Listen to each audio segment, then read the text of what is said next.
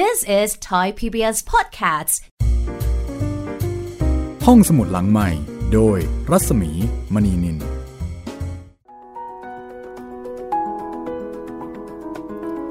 สวัสดีค่ะ ต้อนรับเข้าสู่รายการห้องสมุดหลังไม้มาแล้วมาแล้วค่ะ สวัสดีครับพี่หมีครับ สวัสดีคุณจิตรินเมฆเหลืองนะคะ ก็พบกับเราสองคนนะคะ กับดิฉันรัศมีมณีนิน ในรายการห้องสมุดหลังไม้ครับผม รายการที่จะมีเรื่องเล่าดีๆ สนุกๆนะคะ มาถ่ายทอดให้คุณได้ฟังกันสำหรับเรื่องที่เราเล่าให้คุณได้ฟังอยู่ตอนนี้นะคะ ก็คือเทพนิยายแอนเดอร์เซนซึ่งเป็นการจัดพิมพ์ของทางสำนักพิมพ์ฟรีฟอร์มค่ะ คุณสมพรวานาโดแปลนะคะ เล่มนี้นี่เขาคัดเอาเรื่องเด็ด ๆ มา 21 เรื่องนะคะของฮันส์คริสเตียนแอนเดอร์เซนซึ่งเป็นกวี แล้วก็เป็นนักเขียนชาวเดนมาร์กถือได้ว่าเป็นคนดัง แล้วก็เป็นบุคคลสำคัญของเดนมาร์กมากนะคะมีชีวิตอยู่เมื่อประมาณ 200 กว่าปีที่ผ่านมา วันนี้เป็นตอนที่ 14 ค่ะ ของเงือกน้อย ครับผมตอนที่ 14 และเป็นตอนที่ 3 ของเงือกน้อยครับผม ซึ่งเป็นเรื่องยาวนะ ยาวมากครับพี่ ยาวมากแล้วก็ดังมากด้วยสำหรับเรื่องนี้ นี่ยังไม่เห็นวี่แววว่าจะจบเลยครับ คุณจิตตินี่รออยู่นะคะ รอออกเจ้าชายยังไม่ได้ออกสักที ครับผม ผมนี่รอมาหลายเทปแล้วครับ ต้องข้ามแม่มดไปก่อนนะ ครับผม แม่มดยังไม่ออกนี่เจ้าชาย อย่าหมายเลยว่าจะได้ออก เจ้าชายนี่ถ้าเป็นในกองถ่ายก็นั่งรอแบบเออนั่งเล่นเกมไปก่อนเจ้าชายเคมนั่งกินน้ำไปก่อน เดี๋ยวแม่มดนะคะ แม่มดต้องตัดหน้าออกก่อนค่ะ เพราะว่าครับตอนนี้นะคะ เงือกน้อยคิดถึงเจ้าชายเหลือเกิน แต่เจ้าชายเนี่ยช่างไม่รู้อะไรซะบ้างเลย เพราะว่าเจ้าชายสลบอยู่ตอนที่เจอกับเงือกน้อย ครับผม แล้วก็ตอนนี้เงือกน้อยก็กำลังเอ๊ะเอาไงดีนะทำยังไงดีที่จะได้เจอเจ้าชาย ไปหาแม่มดดีกว่า แม่มดเท่านั้นที่จะเยียวยาเราแหมจะว่าไปนี่เงือกน้อยนี่ก็ จะเรียกว่าไงเดียวพี่ เงือกสายมู เงือกสายมู ไม่หรอกเพราะว่าที่นั่นมีสายเดียวอ๋อใช่ใช่ไหมเนาะมันไม่มีสายอื่นไงแม่มดเนี่ยก็อารมณ์เหมือนกับเป็นเป็นที่ปรึกษา เป็นที่ปรึกษาทางจิตวิญญาณครับ ซึ่งยุคนั้นสมัยนั้นเนี่ยมันไม่มีที่ปรึกษาทางอื่นน่ะคุณจิตรินมันก็ต้องทางนี้เท่านั้นนะคะ ถ้ามีแบบสัญศัลยแพทย์นี่อาจจะไปผ่าตัดขาได้ไม่ใช่ เพราะว่าท่านย่าบอกว่าเนี่ยมนุษย์เนี่ยเขาไม่ชอบเสาเขาไม่ชอบหางปลาเขามีอะไรแท่งๆสเป็อนงแท่งๆทู่ๆสองแท่งที่เรียกว่าขาเขาบอกว่ามันสวย นี่ถ้าเกิดอยู่ยุคนี้นะคะ ก็ นี่เข้าข่ายบูลลี่หรือเปล่าครับเนี่ยบูลลี่มนุษย์บูลลี่มนุษย์ใช่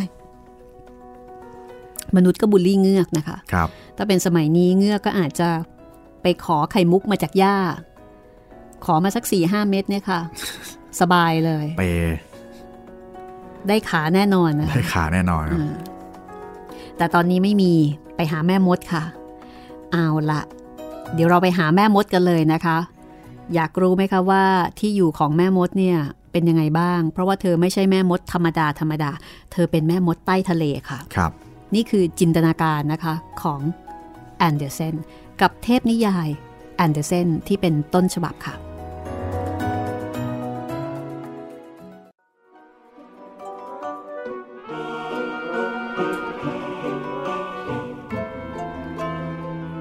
มื่อเงือกน้อยตัดสินใจแล้ว ว่าจะไปหา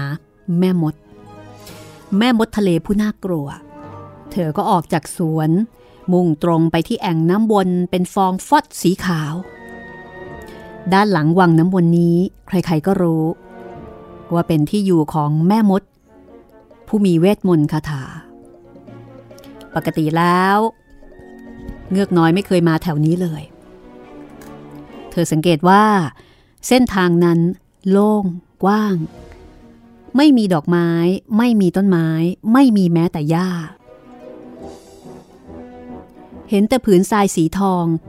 ยาวไปถึงวังน้ำวน ซึ่งมีน้ำหมุนติ้ว เป็นฟองฟูฟ่อง ราวกับมีรหัสขนาดใหญ่ ที่คอยพัดดูดเอาทุกสิ่งทุกอย่างที่ผ่านเข้ามา จมหายสู่ก้นบึ้งทะเลที่ลึกจนสุดจะยัง เงือกน้อยของเราจะต้องว่าย ผ่านใจกลางน้ำบนมหาภัยนี้ เพื่อไปสู่อาณาจักรของแม่มดทะเล มันเป็นเส้นทางที่แสนจะยาวไกล และก็เป็นเส้นทางเดียว ไม่มีเส้นทางอื่นอีกแล้ว เธอจะต้องข้ามปรักโคนร้อน ที่เดือดปุดปุดที่แม่มดบอกว่าเป็นบึงหญ้าของนาง ถัดจากบริเวณนี้จึงจะถึงที่อยู่ของแม่มด ซึ่งห้อมล้อมด้วยป่าอันแสนประหลาด ต้นไม้ดอกไม้ทุกต้นที่นี่ แต่กิ่งก้านสาขาตะปุ่มตะป่ำราวกับเนื้องอก เหมือนกับครึ่งสัตว์ครึ่งพืช เหมือนงูร้อยหัวที่ผุดขึ้นมาจากผืนดิน กิ่งก้านก็ดูเอ่อ ดูเหมือนกับแขนที่ยื่นยาว ผิดสัดส่วน แถมยังเป็นเมือกลื่นๆ นิ้วก็เหมือนกับเป็นหนอนที่กระดุกกระดิก ยืดหดงอไปทางไหนก็ได้ แขนขาอันยาว ยืดคืบเคลื่อนตามกันไป ราวกับหนอนหรือว่ากิ้งกือ ไล่จากรากขึ้นสู่ปลายด้านบน ทุกอย่างที่หล่นร่วงลงไปในเงื้อมมือของมัน จะถูกมันยึดเกาะเอาไว้แน่น จนไม่มีทางจะดุดรอดออกไปได้ เงือกน้อยตกใจมาก เมื่อเห็นสิ่งเหล่านี้ เธอถึงกับยืนนิ่ง ตะลึงงัน ใจเต้นรัว เกือบจะหันหลังกลับอยู่แล้วแหมมันน่ากลัวเหลือเกิน มีทั้งโครนเดือด มีทั้งวังน้ำวน มีทั้งต้นไม้ประหลาด แต่เมื่อเงือกน้อยนึกถึงเจ้าชาย และวิญญาณมนุษย์ที่เธอเฝ้าทวินหา เธอก็ฮึดมาอีกครั้งหนึ่ง เธอจับปลอยผมแสนยาวที่โบกสยายไปมาในน้ำให้มาพันรอบศีรษะ แล้วก็ยึดเอาไว้ให้แน่น เพื่อป้องกันไม่ให้บรรดา ติ่งแขนขาของสัตว์ประหลาดครึ่งสัตว์ครึ่งพืชเนี่ยมาถึงกระชากไป แล้วเธอก็กอดแขนสองข้างแนบอก แล้วก็พุ่งตัวออกไปเหมือนกับปลา ในทันใดนั้น เธอก็พุ่งฝ่าแขนขา แล้วก็นิ้วยุ่นยุนของไอ้เจ้าตัวประหลาด ที่ยื่นยาวออกมาหาเธอโดยรอบทุกด้าน แขนยั่วเยี่ยเหล่านั้น ขยุ่มจับอะไรบางอย่าง แล้วก็รัดไว้ คือรัดแน่น ราวกับเป็นเส้นเหล็ก โครงกระดูกมนุษย์ ที่ตายในทะเลนั่นเอง คือมีเรือจม แล้วผู้คนก็จมน้ำแล้วไอ้เจ้าแขนขาเหล่านี้เนี่ย ก็ขยุ่มจับ มนุษย์ก็ตาย เหลือแต่โครงกระดูก มีทั้งโครงกระดูกสัตว์บก มนุษย์ มีทั้งสิ่งของ เช่น ไม้สำหรับพายเรือ หางเสือเรือ เงือกน้อย เห็นกำปั่นเก็บของใช้ของมีค่าที่มากับเรือหล่นกระจัดกระจายไปทั่วผืนทะเลทั่วพื้นทะเลนะคะ โดยถูกแขนเหนียวหนับของไอ้เจ้าสิ่งมีชีวิตประหลาดเหล่านี้เนี่ยยึดเอาไว้แน่น ภาพที่ทำให้เงือกน้อยถึงกับช็อก ก็คือภาพเงือกน้อยตัวหนึ่ง ถูกมันจับได้ แล้วก็บีบคอจนตาย คือที่ผ่านมา เคยมีเงือกเข้ามาในบริเวณนี้ แล้วก็ตาย ถูกจับได้ น่ากลัวมาก พอเงือกน้อยว่ายน้ำมาถึงที่โล่งกว้าง ซึ่งเป็นบึงชื้นแฉะในป่า เธอก็เห็นงูตัวใหญ่อ้วนกลมเป็นฝูงเลยกำลังกลิ้งเกลือกไปมาอยู่ในตม ร่างกายของพวกมัน มีสีทึมๆแสนจะน่าเกลียด อารมณ์น่าจะเหมือนกับเหมือนกับกิ้งกือตัว อ้วนๆหรือว่าไส้เดือนตัวอ้วนๆอะไรทำนองนั้นนะคะ นึกถึงเยอะๆเยอะเยะเลย ตรงกลางที่แห่งนี้มีบ้านหลังหนึ่ง ซึ่งตั้งอยู่คือสร้างจากโครงกระดูกมนุษย์ ที่มากับเรือที่อับปาง คือพูดง่าย ๆว่า บ้านของแม่มดทะเลเนี่ยใช้โครงกระดูกมนุษย์ เป็นวัสดุก่อสร้างนั่นเอง แม่มดทะเล นั่งอยู่ตรงนั้น ตอนนี้เงือกน้อยเห็นแม่มดทะเลแล้ว เธอกำลังให้คังคกตัวหนึ่งกินอาหารจากปากของนาง แบบเดียวกับที่คนบางคน ให้นกคิริบูนจิกกินก้อนน้ำตาลจากปากของตน แม่มดทะเล เรียกเหล่างูน้ำที่แสนจะน่าเกลียดเหล่านี้ว่า ลูกเจี๊ยบของนาง แล้วก็ปล่อยให้มันเลื้อยไปมาบนอก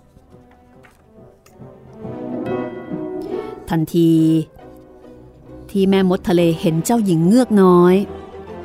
เธอก็เอ่ยทักทายขึ้นว่าข้ารู้นะว่าเจ้าต้องการอะไร ช่างโง่จริงๆเลย แต่เจ้าจะได้อย่างที่ต้องการ แต่มันจะนำความโศกเศร้ามาให้กับเจ้า เจ้าหญิงผู้น่ารักของข้า เจ้าอยากจะเอาหางปลานั้นทิ้งไป แล้วก็เอาเสาสองต้นมาใส่แทน แบบเดียวกับพวกชาวโลกพวกนั้น หวังที่จะให้เจ้าชายรัก เพื่อเจ้าจะได้วิญญาณอมตะใช่ไหมฮ่าฮ่าฮ่าฮ่า ในขณะที่แม่มดหัวเราะคังคกกับงูถึงกับร่วงลงมาบนพื้น แล้วก็ดิ้นกระเดวกระเดวไปมา แต่เอาเถอะ เจ้ามาทันเวลาพอดี ถ้าเป็นพรุ่งนี้หลังพระอาทิตย์ขึ้นข้าก็จะไม่สามารถช่วยเจ้าได้ แล้วก็ต้องรอไปถึงปลายปีหน้าเอาละข้าจะผสมยาให้เจ้า พรุ่งนี้ก่อนรุ่งสางเจ้าจะต้องว่ายน้ำขึ้นบก แล้วก็ไปนั่งบนชายหาดโน่น แล้วก็ดื่มยานี้ หางปลาของเจ้าก็จะหดหาย แล้วก็กลายเป็นสิ่งที่มนุษย์เรียกว่าขา เจ้าจะรู้สึกเจ็บปวดแสนเข็น เรากับมีดาบมาทิ่มแทง แต่ใครๆที่เห็นเจ้า ก็จะออกปากว่า เจ้าเป็นมนุษย์ที่สวยที่สุด เท่าที่พวกเขาเคยเห็นมา เจ้าจะเคลื่อนไหวได้อย่างสง่างามดุดลอยได้เช่นเดิม ไม่มีใครจะเต้นรำได้เบาวิวเท่ากับเจ้า แต่ว่าทุกย่างก้าวของเจ้านั้นจะรู้สึกเหมือนเหยียบลงบนใบมีดที่คมกริบ จะต้องถึงกับเลือดไหล นี่เป็นสิ่งที่เจ้าจะต้องเจอเจอ ถ้าเจ้าทนได้ ข้าก็จะช่วยเจ้า นี่คือเงื่อนไข ของการเป็นมนุษย์ มนุษย์ที่สวยงาม มนุษย์ที่สมบูรณ์แบบด้วย แต่ราคานั้น ค่อนข้างจะ เอาเรื่องทีเดียว ทุกย่างก้าวจะต้องเผชิญกับความเจ็บปวดแสนสาหัส ตกลงข้าจะอดทน คิดดูดีๆนะ ก่อนที่เจ้าจะรับปากข้าเพราะว่าทันทีที่เจ้าเป็นมนุษย์ เจ้าจะกลับคืนเป็นเงือกอีกไม่ได้แล้ว เจ้าจะว่ายน้ำกลับลงไปหาพวกพี่ๆ หรือว่าวังของพ่อของเจ้าอีกไม่ได้และหากเจ้าไม่สามารถเอาชนะทำให้เจ้าชายรักเจ้าได้ ไม่อาจทำให้พระองค์ ลืมพระบิดาและพระมารดาของพระองค์เพื่อเห็นแก่เจ้าได้ ไม่สามารถทำให้พระองค์ รักเจ้าสุดจิตสุดวิญญาณ แล้วก็ยอมให้บาทหลวง เอามือของพระองค์มาจับมือของเจ้า ประกาศเป็นสามีภรรยากันได้แล้วล้วก็ เจ้าจะไม่มีวันได้วิญญาณอมตะ เช้าวันแรก หลังจากพระองค์อภิเษกกับหญิงอื่น หัวใจของเจ้าก็จะแหลกสลาย และเจ้าก็จะกลายเป็นฟองที่เห็นบนยอดคลื่นเงือกน้อยเมื่อได้ฟังเช่นนั้น ใบหน้าของเธอขาวซีดราวกับคนตาย แต่เธอก็บอกว่า เออข้า ข้ายินดี ข้าจะยอมทำตามทุกอย่าง แต่นอกเหนือจากเงื่อนไขสุดโหดที่เธอจะต้องเจอเจอ แม่มดบอกว่า ในส่วนของนางเอง นางก็จะต้องได้สิ่งตอบแทนด้วย จะไม่ทำให้ฟรี ๆล่ะ สิ่งที่ข้าขอ ไม่ใช่สิ่งเล็กน้อยนะ เจ้ามีเสียงที่ไพเราะกว่าใครๆ ในห่วงมหันนบนี้ เจ้าคิดว่า เจ้าจะเอาเสียงไพเราะนี่ผูกใจเจ้าชาย แต่เจ้าจะต้องมอบเสียงของเจ้าให้กับข้ายาวิเศษของข้าต้องคู่ควรกับสิ่งที่ดีที่สุดของเจ้า ข้าต้องผสมเลือดของข้าลงในยานั้น มันถึงจะคมกริบ ดุดดาบสองคม นางแม่มดต้องการเสียงที่ไพเราะของเจ้าหญิงเงือกน้อย เจ้าหญิงเงือกน้อยก็ถึงกับถามว่า แล้วถ้าท่านเอาเสียงของข้าไป แล้วแล้วข้าจะเหลืออะไร เจ้าก็เหลือรูปร่างอันงดงามไงเล่า ท่วงท่าการเดินที่งามสง่าแล้วก็ดวงตาที่บอกความรู้สึกได้ชัดเจน สิ่งเหล่านี้ จะช่วยให้เจ้าสามารถรัดรึงดวงใจของผู้ชาย แต่ยังไม่ต้องสงสัย เจ้าหมดความกล้าหาญเสียแล้วหรือจงแลบลิ้นเล็กๆของเจ้าออกมาข้าจะได้ตัดเอาไว้ เป็นข้าจ้าง แล้วเจ้าก็จะได้ยาอันทรงฤทธิ์นั้นไป เป็นเงื่อนไขที่โหดมาก แต่เงือกน้อยไม่มีทางเลือก เธอตกปากรับคำยอมตามนั้น นางแม่มดก็เลยลงมือตั้งหม้อต้มยาใบใหญ่ เพื่อเตรียมทำยาพิษ ในขั้นตอนการทำยาพิษของนางนั้น นางแม่มด เป็นแม่มดที่คำนึงถึงความสะอาดมาก นางจับงูหลายตัวมามัดเข้าด้วยกันเป็นก้อนกลมใหญ่สำหรับใช้ขัดหม้อ อันนี้คือเป็นอุปกรณ์ทำความสะอาดนะคะ จากนั้นก็เอามีดสกิดเต้านม ให้เลือดสีดำหยดลงไปในหม้อ ไอ้น้ำที่ลอยขึ้นมาม้วนตัวเป็นรูปร่างน่าเกลียดน่ากลัว ใครที่ได้เห็นก็จะต้องหวาดผวา และทุกครั้งที่แม่มดโยนอะไรบางอย่างลงไปในหม้อ แล้วพอมันเริ่มเดือด จะมีเสียงเหมือนจระเข้ร้องไห้ มีใครเคยได้ยินบ้างว่าจระเข้ร้องไห้เป็นยังไง ในที่สุดเมื่อยาวิเศษเสร็จเรียบร้อย มันจะมีลักษณะเหมือนน้ำใส ๆ ตอนนี้ยาวิเศษเสร็จแล้ว นี่คือยาของเจ้า ตอนนี้เจ้าหญิงไม่สามารถจะพูดอะไรได้แล้ว เพราะว่าถูกแม่มดตัดลิ้นไปเรียบร้อย เธอกลายเป็นใบ้ เธอไม่อาจจะพูดหรือว่าร้องเพลงไพเราะได้อีก นางแม่มดก็เลยพูดอยู่ฝ่ายเดียว ระหว่างทางที่กลับออกจากป่า จะมีพวกครึ่งสัตว์ครึ่งพืช เข้ามาฉุดเจ้า เจ้าจงสาดยานี่สักสองสามหยดใส่มัน จะทำให้นิ้วของมัน ฉีกออกเป็นพันๆเสียงเลยทีเดียวละแต่เงือกน้อยก็ไม่มีโอกาสทำเช่นนั้น พอพวกครึ่งสัตว์ครึ่งพืช เห็นขวดยาในมือเธอ พวกมันก็ถอยกรูด กระโดดเย้งหนีไปด้วยความกลัว แสดงว่ารู้ฤทธิ์กันอยู่ แค่เห็นไม่ต้องเตือน แค่นี้ก็หนีไปหมดแล้ว เงือกน้อยก็เลยว่ายน้ำผ่านป่า แล้วก็บึง ตลอดจนน้ำวนออกมาได้อย่างรวดเร็ว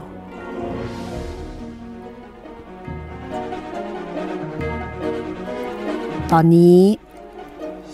เธอว่ายมาถึงพระราชวังของพระบิดา โคมไฟดับหมดแล้ว เงือกทุกองค์คงจะหลับสนิท แต่เธอไม่กล้าที่จะเข้าไปหา เพราะว่าตอนนี้ เธอเป็นใบ้ไปแล้ว เมื่อคิดว่า เธอจะต้องจากครอบครัวไปชั่วนิรันดร์เธอรู้สึกเหมือนหัวใจจะแหลกสลาย เธอแอบเข้าไปในสวน เด็ดดอกไม้จากแปลงดอกไม้ เป็นแปลงดอกไม้ของพี่ๆ เธอเด็ดมาแปลงละดอก จูบมือโบกลาไปทางพระราชวังนับพันครั้ง จากนั้นก็โผล่ขึ้นจากน้ำทะเลสีคราม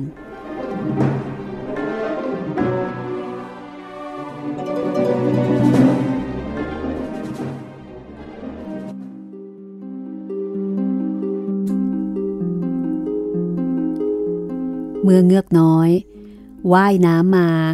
จนเห็นพระราชวังที่ประทับของเจ้าชายนั้น ดวงอาทิตย์ยังไม่ทันจะโผล่พ้นขอบฟ้า เธอว่ายไปที่บันไดหินอ่อนแสนจะงดงาม ท่ามกลางแสงจันทร์กระจ่าง แล้วเธอก็ดื่มยาวิเศษที่ได้มาจากนางแม่มด ทันทีที่ยาเข้าสู่ร่างกาย เธอรู้สึกเหมือนมีดาบสองคม ทิมแทงทะลุร่างแบบบางของเธอ เธอสิ้นสติ นอนแน่นิ่ง เหมือนคนตาย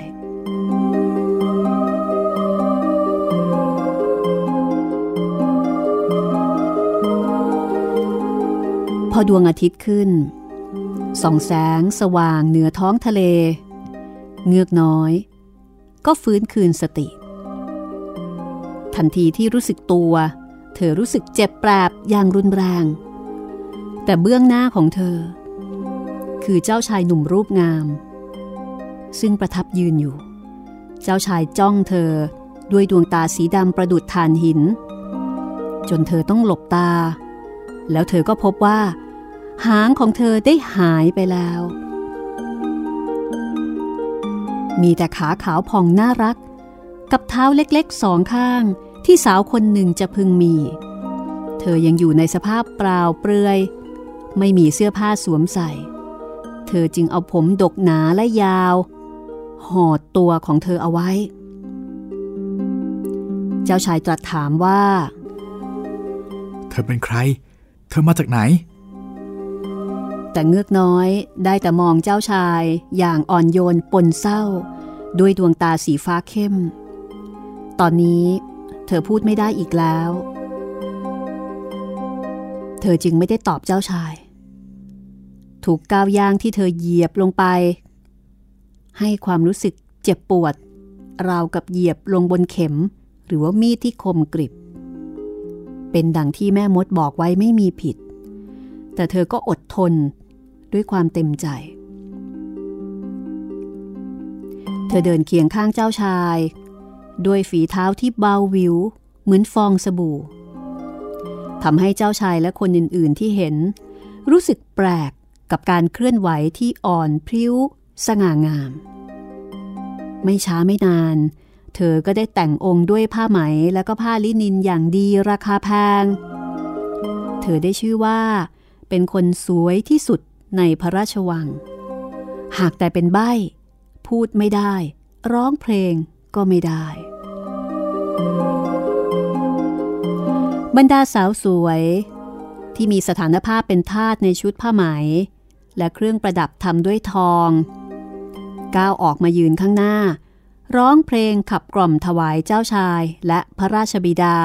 กับพระราชมารดา มีอยู่นางหนึ่ง ร้องเพลงได้ไพเราะกว่าใครเพื่อน เจ้าชายถึงกับปรบพระหัตถ์แล้วก็ยิ้มให้ นันยิ่งทำให้เงือกน้อยเสียใจเป็นที่สุด เธอรู้ดีว่า เธอเคยร้องเพลงได้ไพเราะกว่านั้นมาก ถ้าเจ้าชายทรงทราบเรื่องนี้ ก็คงจะดีทีเดียว ถ้าทรงทราบว่า เรายอมสละเสียงของเราไปตลอดกาลเพื่อที่จะได้มาอยู่กับพระองค์ เงือกน้อยได้แต่คิดในใจ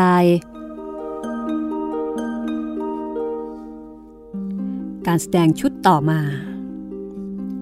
เหล่าท่าสาว ออกมาไร่รำดังนางฟ้า เงือกน้อยจึงชูแขนขาวสวยของเธอขึ้น พร้อมกับยืนเขย่งปลายเท้า เธอหน่วยนาดไร่รำอยู่บนพื้นห้อง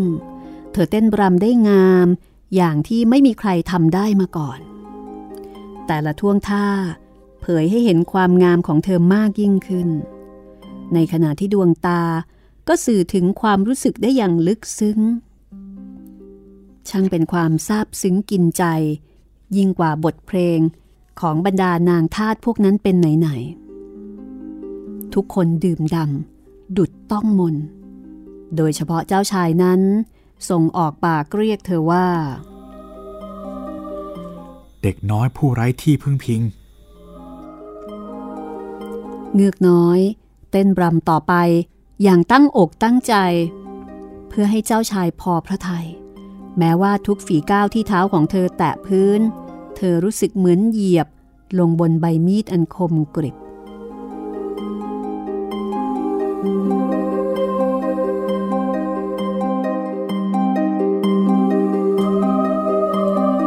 เรื่องราวของเงือกน้อยจะเป็นอย่างไรต่อไป อดใจสักครู่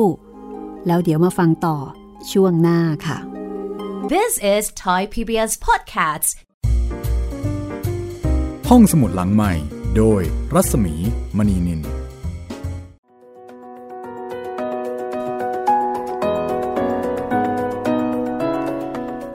เข้าสู่ช่วงที่สองนะคะ กับเรื่องเงือกน้อยค่ะ ตอนนี้เจ้าชายท่าทางจะหลับไปแล้วนะคะ ครับผม แต่ก็ได้เจอแล้วนะ ได้เจอแล้วครับพี่อืมมาเจอท้ายเรื่องเลย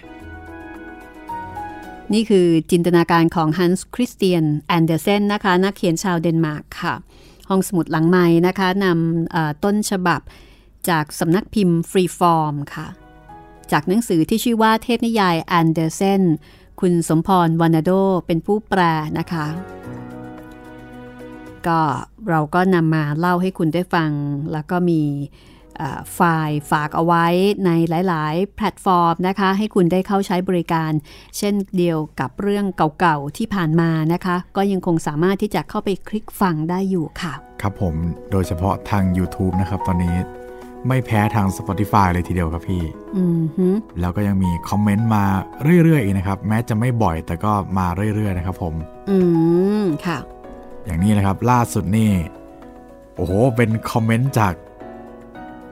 เอ่อหนังสือเรื่องปีศาจของไทยครับพี่อ่าฮะเล่มแรกของซีรีส์เรื่องผีของครูเหมเวชกรค่ะ อันนี้เป็นเชิงให้ข้อมูลครับผมอืมคุณวิรัตครับค่ะเขียนมาว่าเรื่องเธอว่าอะไร ครูเหมได้ดัดแปลงจากเรื่องตายทั้งกรม ที่ครูเหมเขียนเมื่อปี ประมาณปี 2476 ครับผมอืมโอ้ขอบคุณสำหรับข้อมูลมากนะครับ ครับผมแล้วก็มีอีกหลายคนเลยครับ อย่างเช่นคุณน่าจะอ่านว่าใบบุญนะครับ เขียนมาว่าติดตามเงียบๆทาง YouTube แต่ไม่ทุกเรื่องนะครับ เวลานี้ตามเรื่องคืนวันอันแสนงามมาถึงตอนที่ 8 แล้ว ขอบคุณมากครับผมอืมฮึแล้วก็ยังมีคุณ น่าจะอ่านว่าคุณเนติหรือเนสตินเนี่ยแหละครับนาน่าจะประมาณนี้ค่ะ อันนี้เขียนมาในคืนวันอันแสนงามนะครับ เคยอ่านย่าอิลลิโกอิลาเลียน และผมที่ห้องสมุดวังท่าพระเมื่อเกือบ 30 ปีที่แล้ว โอ้โหโอ้โหค่ะ วังท่าพระเป็นเด็กศิลปากรหรือเปล่าคะนี่ โอ้ น่าจะใช่นะครับพี่ เขียนมาว่าเล่มหนามาก แต่อ่านรวดเดียวจบเลยอืมโอ้ขอบคุณมากครับ ไม่อยากจะคิดอายุเลยครับอืมขอบคุณมากเลยนะคะขอบคุณมากครับที่อุตส่าห์ให้ข้อมูลทางด้านเวลามาด้วย ขอบคุณทุกคอมเมนต์เลยนะครับผมไอ้ห้องสมุดวังท่าพระนี่อยู่แถวไหนล่ะพี่ อยู่ในมหาวิทยาลัยศิลปากรวิทยาวิทยาเขตวังท่าพระอ๋ออยู่ตรงแต่ไม่ท่าได้อยู่ช้างวังหลังไงแต่คะไม่ได้อยู่ท่าพระใช่ไหมครับพี่ไม่ได้อยู่ท่าพระฝั่งทนอ๋ออยู่แต่ว่าท่เป็นแถววังท่าพระจันทร์แถวท่านั้นพระอ่าใช่ ก็อ่าใกล้ๆกับธรรมศาสตร์อยู่ตรงตรงหน้าวัดพระแก้วอะค่ะครับผมเป็นวิทยาเขตที่อยู่ผมข้างหน้าวัดพระแก้ว ผมนึกออกแหละ ตรงท่ามหาราชแถวนั้น เลยเลยท่ามหาราชขึ้นไปนิดนึงท่ามหาราชท่าช้างแล้วก็ศิลปากร ใช่ค่ะ ใช่ค่ะ อันนั้คนรับแหละเขาเรียกว่า วังท่าพระอ๋อค่ะ ก็เป็นห้องสมุดวังท่าพระ คือเป็นวิทยาเขตวังท่าพระของมหาวิทยาลัยศิลปากร ที่ติดกับพิพิธภัณฑ์สถาน ไม่ติดค่ะอ๋อไม่ติดไม่คุณติจิดตริน อันนั้นเนี่ยแต่มันคืออยู่อีกด้านหนึ่งแต่มันอยู่แถวๆนั้นใช่ไหมพี่มันอยู่แถวนั้นแต่มันก็เดินไหลหนักอยู่เหมือนกันอ๋อโอเคนะโอเคครับอันนี้คืออยู่ทางทางท่าเรือวังหลัง ทางทางที่มี ขายเอ่อที่มีเช่าพระซื้อขายใช่พระกันโอใช่เคใช่ใช่ฝากนั้นเอาใกล้กับวัดมหาธาตุติดกับวัดอ๋อมหาโอธาตุเคครับโอเคอืมอันนี้คือวังท่าพระนะคะครับค่ะโอ้ค่ะ อ่านในห้องสมุดวังท่าพระเหรอคะอืมเมื่อสามสิบปีที่แล้ว โอแหเคม่ครับ ย้อนอดีตให้เราตกใจเล่น ๆ นะคะ ครับผมค่ะขอบคุณแล้วทุกคอมเมนต์นะครับ ขอบคุณค่ะ แล้วมาฟังวันนี้เป็นยังไงบ้างนะคะอืมเอ่อคุณพี่เขาบอกว่าตอนนั้นเล่มหนามากอือฮึ ของเรานี่ก็หนาแต่ไม่ได้หนาขนาดแบบมากนะครับ ไม่หนามากนักนะคะ มีการจัดพิมพ์ใหม่ จากเรื่องของคืนวันอันแสนงามนะคะ มาที่เรื่องของเงือกน้อยครับอืผมเอ่อเดี๋ยวคิดว่าน่าจะจบนะ วันเนี้ยน่าจะจบเรื่องนี้นะครับพี่ค่ะเหลืออีกไม่เยอะละครับ เดี๋ยวจะได้รู้นะคะว่า จุดสุดท้ายของเงือกน้อยจะเป็นยังไงนะคะ หลังจากที่เธอสัญญกรรมนะคะ เธอผ่าตัดค่ะ ครับผมเธอบาดเจ็บจากบาดแผลสัญญกรรมอยู่โอ้โหแล้วก็ค่าจ้างในการทำสัญญกรรมนี่สุดโหดมากๆนะคะ ครับ ขอลิ้นค่ะ ไม่มีตังค์นะคะ ไม่เอาตังค์เอาลิ้นอ๋อน่ากลัวเออน่ากลัวมากๆเลยนะคะ นี่ถ้าเกิดเป็นสมัยนี้เงือกน้อย คงไม่ลำบากขนาดนั้นนะคะ ครับผมจ่ายเงินไปจบค่ะ แล้วก็น่าจะมีทรัพย์สมบัติเยอะด้วยๆครับ เอาขโมยหอยมุกมาจากพระราชาพระราชาจากท่านย่านะเพครัราะบว่าที่นั่นก็จะมีมุกเยอะด้วยครับนะหรือก็เป็นมีมุกมุกเยอะ เอาละเดี๋ยวเราฟังกันต่อเลยก็แล้วกันนะคะว่า ตอนนี้มาเจอกับเจ้าชายแล้วอ่าเรื่องราวจะเป็นอย่างไรต่อไปนะคะ เด็กน้อยผู้ไร้ที่พึ่งพิงของเจ้าชายพระองค์นี้อ่า ติดตามเลยค่ะ กับตอนจบนะคะของเงือกน้อยฮันส์คริสเตียนแอนเดอร์เซนค่ะ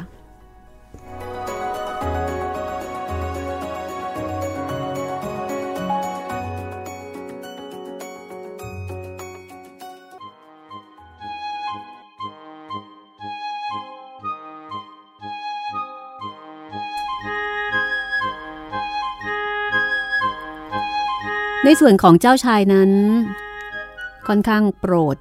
เงือกน้อยไม่น้อยทีเดียวละค่ะ เจ้าชายบอกว่า เธอควรจะอยู่กับพระองค์เสมอไป ทรงอนุญาตให้เธอ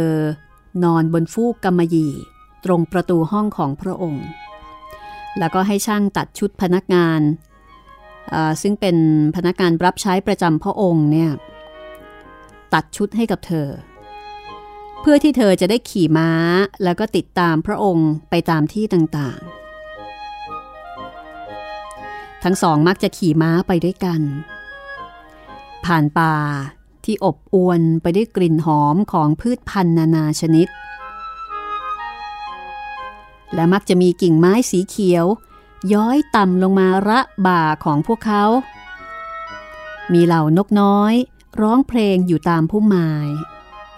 เงือกน้อยในร่างมนุษย์ ปีนป่ายขึ้นไปบนภูเขาสูงร่วมกับเจ้าชาย แม้เท้าอันอ่อนนุ่มของเธอจะมีเลือดไหลหยดเป็นรอยไปตามทาง แต่เธอก็เพียงแค่หัวเราะ แต่ก็ยังติดตามเจ้าชายไปเรื่อยๆ จนกระทั่ง เห็นก้อนเมฆอยู่ต่ำลงไปเบื้องล่าง คล้ายฝูงนกกำลังบ่ายหน้าสู่แดนไกล ยามที่อยู่ในพระราชวัง ขณะที่ผู้คนกำลังหลับไหล เงือกน้อยจะไปนั่งบนบันไดหินอ่อน แล้วก็แช่เท้าที่ร้อนเหมือนไฟเผาในน้ำทะเลอันเย็นสบาย พอให้บรรเทาความเจ็บปวดแล้วก็ร้อน คือทั้งร้อนแล้วก็ทั้งเจ็บปวด ในขณะที่เธอนั่งแช่เท้า เธอก็จะคิดถึงบรรดาเงือกที่อยู่ลึกลงไป ใต้บาดาล คืนหนึ่ง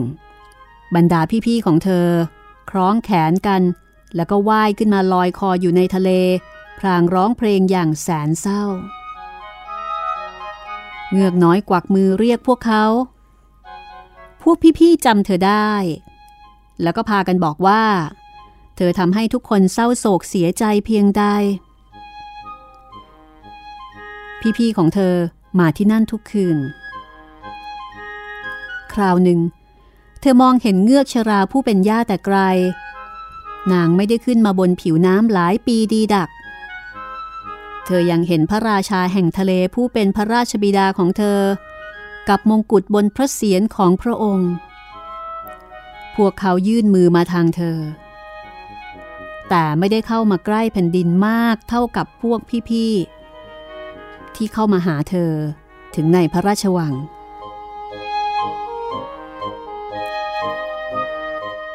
วันเวลาผ่านไป เงือกน้อยยิ่งรักเจ้าชายมากขึ้น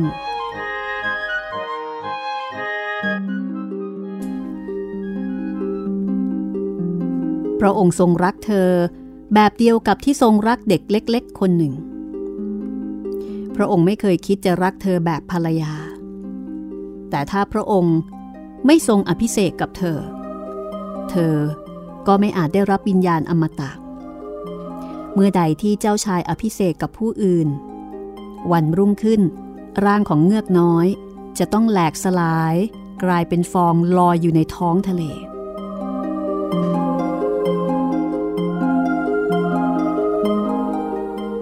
พระองค์ไม่ทรงรักหม่อมฉันมากที่สุดกว่าใครๆ หรือเพคะ เงือกน้อยส่งสายตาถาม ยามที่เจ้าชายประคองเธอไว้ในอ้อมแขน แล้วก็บรรจงจุมพิษบนหน้าผากเกลี้ยงเกลาของเธอ รักสิจ๊ะ เธอเป็นที่รักของฉัน เธอมีหัวใจแสนงามยิ่งกว่าใคร เธออุทิศตัวให้แก่ฉันทั้งหมด เธอช่างเหมือนสาวน้อยนางหนึ่งที่ฉันเคยพบและไม่อาจจะได้พบอีก ครั้งหนึ่ง ฉันติดอยู่ในเรืออับปาง คลื่นซัดฉันมาเกยตื้น ใกล้ๆวิหารศักดิ์สิทธิ์แห่งหนึ่ง ขณะที่สาวน้อยหลายคนกำลังสวดภาวนาทำกิจวัตรทางศาสนา สาวน้อยผู้อ่อนยาวที่สุดในกลุ่มนั้น มาพบฉันหมดสติอยู่บนฝั่ง เธอได้ช่วยชีวิตฉันไว้ ฉันได้เห็นเธอเพียงสองครั้ง เธอเป็นสตรีเพียงนางเดียวในโลก ที่ฉันจะรักได้ เจ้าช่างเหมือนเธอสิละเกิน เจ้าแทบจะลบภาพของนางออกไปจากความคิดจิตใจของข้า สาวน้อยนางนั้น ได้อุทิศตัวให้แก่โบสถ์ศักดิ์สิทธิ์แห่งนั้นไปแล้ว โชคส่งเจ้ามาแทนที่นาง เราจะไม่มีวันพรากจากกัน โถเอ้ย เจ้าชายช่างไม่ทราบเลย ว่าฉันนี่แหละ คือผู้ที่ช่วยชีวิตของพระองค์ไว้ ฉันได้เห็นสาวสวยที่พระองค์ทรงรักมากกว่าฉัน เงือกน้อยถอนหายใจลึกๆ แต่ก็ไม่อาจร้องไห้ หรือมีน้ำตาไหล เจ้าชายรับสั่งว่าสาวน้อยคนนั้นได้อุทิศตัวให้แก่โบสถ์แปลว่าเธอไม่สามารถจะกลับออกมาสู่โลกได้อีกแล้ว พวกเขา จะไม่ได้พบกันอีก ในขณะที่เงือกน้อยอยู่ข้างๆ เจ้าชายตรงนี้ ได้พบพระองค์อยู่ทุกวัน เธอจะดูแลพระองค์ จะรักพระองค์ แล้วก็จะยอมถวายชีวิตเพื่อพระองค์ ต่อมาไม่นานมีคนบอกว่า เจ้าชายจะต้องอภิเษกกับพระราชธิดาของกษัตริย์ประเทศเพื่อนบ้าน มีการเตรียมเรือลำงามไว้ลำหนึ่ง แม้เจ้าชายจะบอกว่าทรงตั้งพระไทยที่จะเสด็จไปเยี่ยมเยือน คือแค่ไปเยี่ยมเยือนเท่านั้น แต่ผู้คนก็ทึกทักว่าทรงต้องการเสด็จไปทอดพระเนตร พระราชธิดาของกษัตริย์ จะมีขบวนติดตามอย่างยิ่งใหญ่ เงือกน้อยได้แต่ยิ้มและสั่นหน้า เธอรู้ใจเจ้าชายดีกว่าใครๆ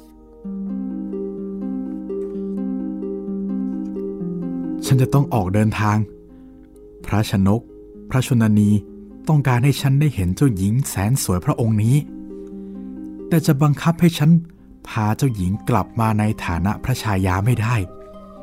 ฉันรักเจ้าหญิงไม่ได้ พระองค์ไม่มีทางเหมือนสาวน้อยแสนสวยในโบสถ์คนนั้น เธอต่างหากที่เหมือนสาวน้อยคนนั้นอย่างยิ่ง ถ้าฉันถูกบังคับให้เลือกคู่ ฉันจะเลือกเธอ เด็กใบ้ไร้ที่พึ่ง ผู้มีดวงตาพูดได้ของฉัน ทรงจุมพิษปริมฝีปากสีกุหลาบของเธอ พรางรูปลายเส้นผมยาวหยิกเป็นคลื่น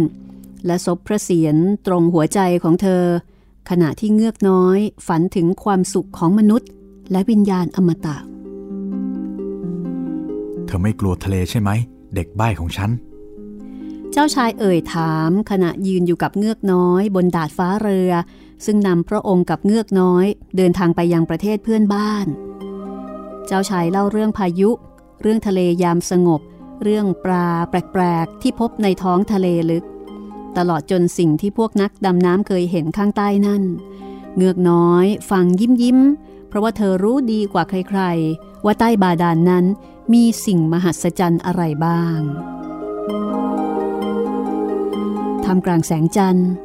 ขณะที่ทุกคนบนเรือหลับไหล เงือกน้อยออกมานั่งบนดาดฟ้า มองผ่านน้ำทะเลใสแจ๋วลงไป เธอคิดคำนึงในใจ ว่าพอจะบอกและเห็นได้รางๆว่าตรงไหนเป็นปราสาทของพระบิดา เธอคิดว่าเธอเห็นย่าเงือกผู้ชราในนั้นด้วย เห็นแต่มงกุฎเงินบนพระเศียร ทรงกำลังมองผ่านสายน้ำเชี่ยว มาที่กระดูกงูเรือ บรรดาพี่ๆของเธอ ขึ้นมาเหนือลูกคลื่น จ้องมองเธออย่างเศร้าส้อย พรางบิดมือขาวๆ อยู่ไปมา เธอกวักมือเรียก แล้วก็ยิ้มให้พวกเขา อยากจะบอกว่า เธอสุขสบายดี แต่ก็พอดีเด็กประจำห้องพักในเรือเดินมา ทำให้พี่ๆของเงือกน้อยพากันดำน้ำหนี เด็กคนนั้นจึงคิดว่า พวกเขาเป็นแค่ฟองคลื่น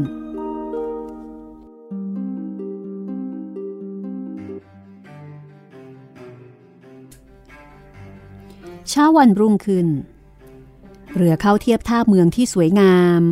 เป็นเมืองของกษัตริย์ที่เจ้าชายกำลังมาเยี่ยมเสียงระฆังดังกังวาน เสียงแตรแผดก้องดังมาจากบรรดาหอสูงโดยรอบ ทหารเข้าแถวสวมเครื่องแบบหลากสี มือถือดาบปลายปืนเป็นเงาวับ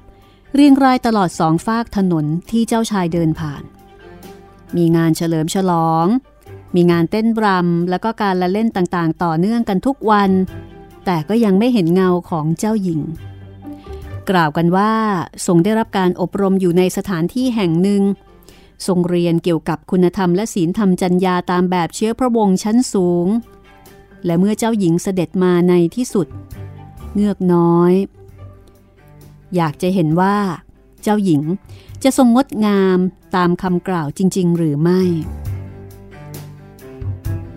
และก็ต้องยอมรับเมื่อได้เห็น ว่าเธอไม่เคยเห็นหญิงสาวคนใด งามเพียบพร้อมเช่นนั้น ทรงมีผิวพรรณขาวผ่องไตขนตาดำยาว คือดวงตาสีฟ้าร่าเริงเป็นประกาย ที่บ่งบอกความจริงใจและความบริสุทธิ์ เธอนั่นเอง เธอคือผู้ที่ช่วยชีวิตฉัน ตอนที่ฉันเกือบตายอยู่ที่ชายหาดส่งสวมกอดเจ้าสาว ซึ่งพระพักแดงเรื่อด้วยความเขินอาย จากนั้นเจ้าชายก็หันไปตรัสกับเงือกน้อยว่า ฉันมีความสุขเหลือเกิน สิ่งที่ฉันหวัง สิ่งที่ฉันหวังเป็นที่สุดเป็นจริงแล้ว เธอคงจะยินดีในความสุขของฉัน เพราะเธอได้อุทิศชีวิตให้ฉันอย่างใหญ่หลวงและจริงใจ เงือกน้อยจูพระหัตถ์เจ้าชาย รู้สึกเหมือนว่าหัวใจกำลังจะแตกสลายเช้าวันอภิเษกสมรสของพระองค์ จะนำความตายมาสู่เธอ เธอจะต้องกลายเป็นฟองคลื่นในทะเล ระฆังโบสถ์ส่งเสียงกังวาน ทหารขี่ม้าเป่าประกาศพิธีมั่นไปทั่วเมือง น้ำมันหอมในตะเกียงเงินสูงค่าตามแท่นบูชาทุกแห่งถูกจุดขึ้น ในขณะที่บาทหลวงแกว่งกระถางกำยาน ขณะที่บ่าวสาว จับมือกันรับพรจากพระสังฆราช เงือกน้อย อยู่ในชุดผ้าไหมประดับทอง คอยจับชายกระโปรงที่ลากยาวไปตามพื้นของเจ้าหญิง เธอไม่ได้ยินเสียงดนตรีแห่งการเฉลิมฉลอง ไม่เห็นพระราชพิธีศักดิ์สิทธิ์ เธอนึกถึง คืนแห่งความตายที่กำลังจะคืบคลานเข้ามา นึกถึงทุกสิ่งที่เธอได้สูญเสียไปในโลกนี้ เย็นวันนั้น เจ้าบ่าวเจ้าสาวเสด็จขึ้นเรือลำที่โออา มีธงทิวปลิวสวัยกลางลำเรือ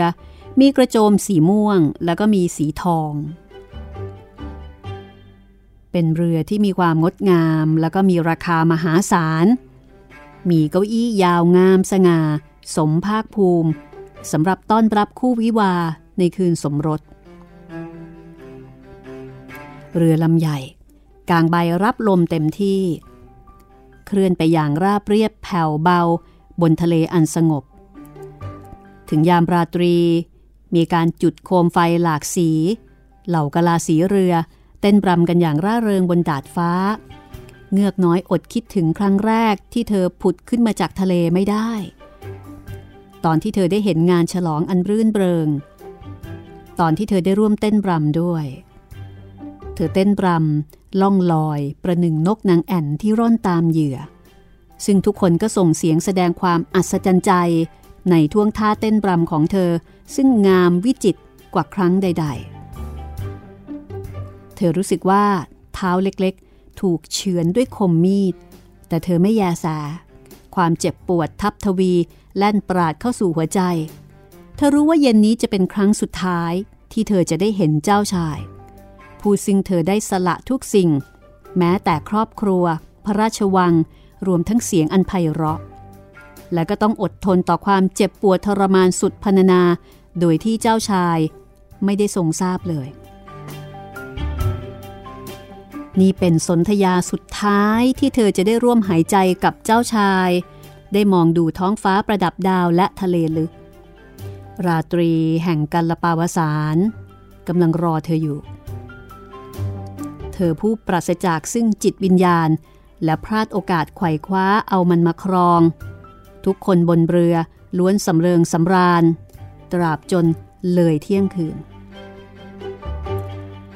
เจ้าชายจุมพิษเจ้าสาวแสนสวยของพระองค์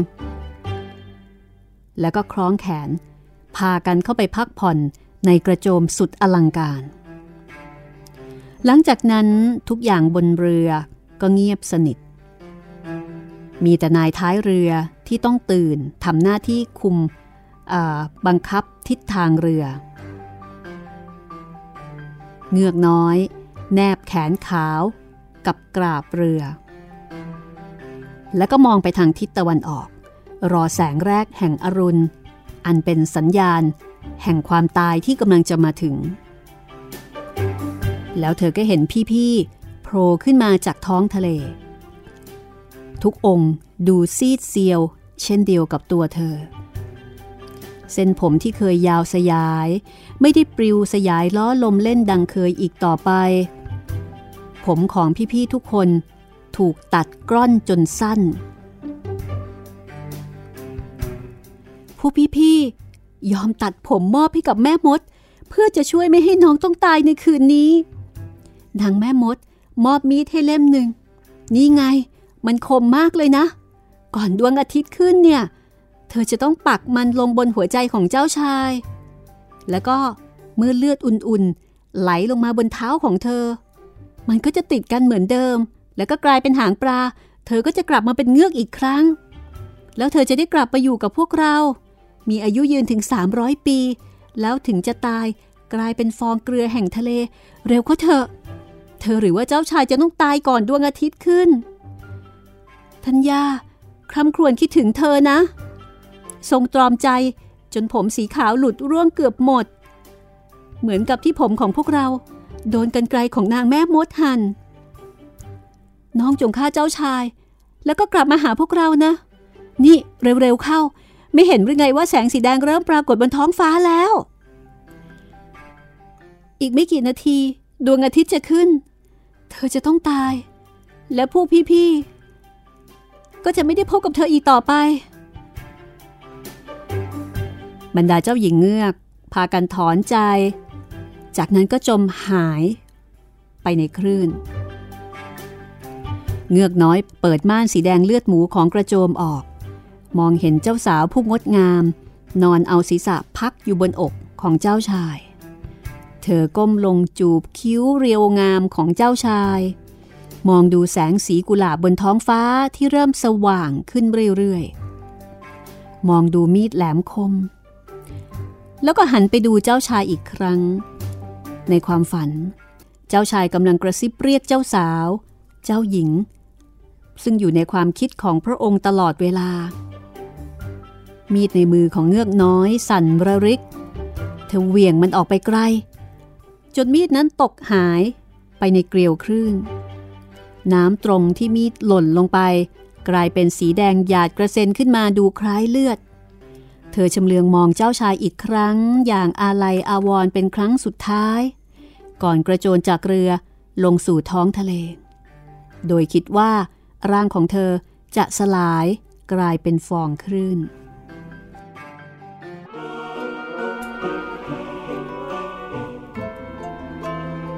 ขณะนี้ดวงอาทิตย์ลอยเด่น เหนือคลื่น แสงแดดอุ่น สาดต้องร่างเย็นชืดของเงือกน้อย ผู้ซึ่งมิได้รู้สึกว่าตนกำลังตาย เธอเห็นพระอาทิตย์สดใส เห็นสิ่งมีชีวิตโปร่งแสงงดงามนับร้อยนับพันลอยอยู่รอบตัวเธอ เธอมองผ่านทะลุสิ่งมีชีวิตเหล่านั้น เห็นใบเรือสีขาวกับหมู่เมฆในท้องฟ้า ถ้อยคำที่เธอได้ยินนั้น เป็นทำนองดนตรีอันไพเราะแต่แผ่วเบา จนหูมนุษย์ไม่อาจได้ยิน และดวงตามนุษย์ก็ไม่อาจจะมองเห็น เงือกน้อยรู้แล้วว่า ร่างของเธอก็เป็นเช่นเดียวกับร่างเหล่านั้น เธอกำลังลอยสูงเหนือฟองคลื่นขึ้นไปเรื่อยๆ ฉันอยู่ที่ไหนเนี่ย อยู่ในหมู่ที่ดาแห่งสวรรค์นะสิ ชาวเงือก ไม่มีวิญญาณอมตะ และไม่อาจมีได้ เว้นแต่เธอจะเอาชนะความรักจากมนุษย์ชะตาแห่งนิรันดร์การของเธอ แขวนอยู่กับพลังอำนาจของมนุษย์อีกคนหนึ่ง แต่แม้ธิดาแห่งสวรรค์ จะไม่มีวิญญาณอมตะ พวกเธอก็สามารถจะได้รับวิญญาณอมตะได้ โดยอาศัยคุณงามความดีที่ได้กระทำ วกเราบินไปสู่ประเทศที่มีอากาศอบอุ่น และทำให้อากาศร้อนอ้าว ที่ทำลายมนุษย์ด้วยโรคระบาดต่างๆ เย็นลง พวกเรานำน้ำหอมจากดอกไม้ ไปประพรมเพื่อให้ทุกคนมีสุขอนามัยที่ดี และกลับแข็งแรงโดยทั่วกัน หลังจากเราทำงานด้วยความดีทั้งหลาย ที่อยู่ในขอบเขตอำนาจของเราครบ 300 ปีแล้ว เราก็จะได้รับวิญญาณอมตะ และเข้าไปมีส่วนในความสุขของมนุษย์ ส่วนเธอเงือกน้อยผู้น่าสงสาร เธอได้พยายามสุดหัวใจทำสิ่งที่พวกเรากำลังทำ เธอต้องทุกข์ทรมาน สู้อดทน และยกตัวเองสูงจากจิตวิญญาณของโลกด้วยความดีงามของเธอ เธอภาคเพียรตลอด 300 ปีในทำนองเดียวกันเธออาจจะได้รับวิญญาณอมตะ เงือกน้อย เหลือบตาอันเปล่งประกายเรืองรัศมีไปที่ดวงอาทิตย์ เธอรับรู้ทุกอย่างได้เป็นครั้งแรก น้ำตาเอ่อล้นคลอเบ้า บนเรือที่เธอละจากเจ้าชายมาเต็มไปด้วยชีวิตและสับผสำเนียงต่างๆ เธอเห็นเจ้าชายกับเจ้าสาวผู้เลอโฉมของพระองค์กำลังเที่ยวตามหาเธอ วกเขามองไปที่ฟองคลื่นสีขาวดุดไข่มุกอย่างอาดูนราวกับจะรู้ว่า เธอได้กระโดดลงสู่คลื่นทะเลไปแล้ว ในร่างที่ไม่มีใครมองเห็นได้นั้น เงือกน้อย บรรจงจุมพิษบนหน้าผากเจ้าสาว และโบกพัดให้กับเจ้าชาย จากนั้น เธอก็ลอยเคลื่อนไปกับเหล่าบุตรธิดาแห่งอากาศ สู่เมฆสีกุหลาบ ที่ลอยละล่องผ่านบรรยากาศ หลังจาก 300 ปี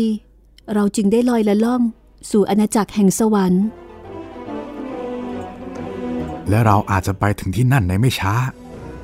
เพื่อนร่วมทางของเธอขึ้น เราสามารถเข้าไปในบ้านของผู้คน โดยไม่มีใครเห็น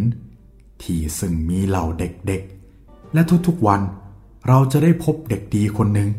ที่เป็นความปราบปลื้มของพ่อแม่ และสมควรจะได้รับความรักจากพวกเขา เวลาแห่งการถูกควบคุมดูแลของเราเหลือน้อยลง เด็กคนนั้น หารู้ไหม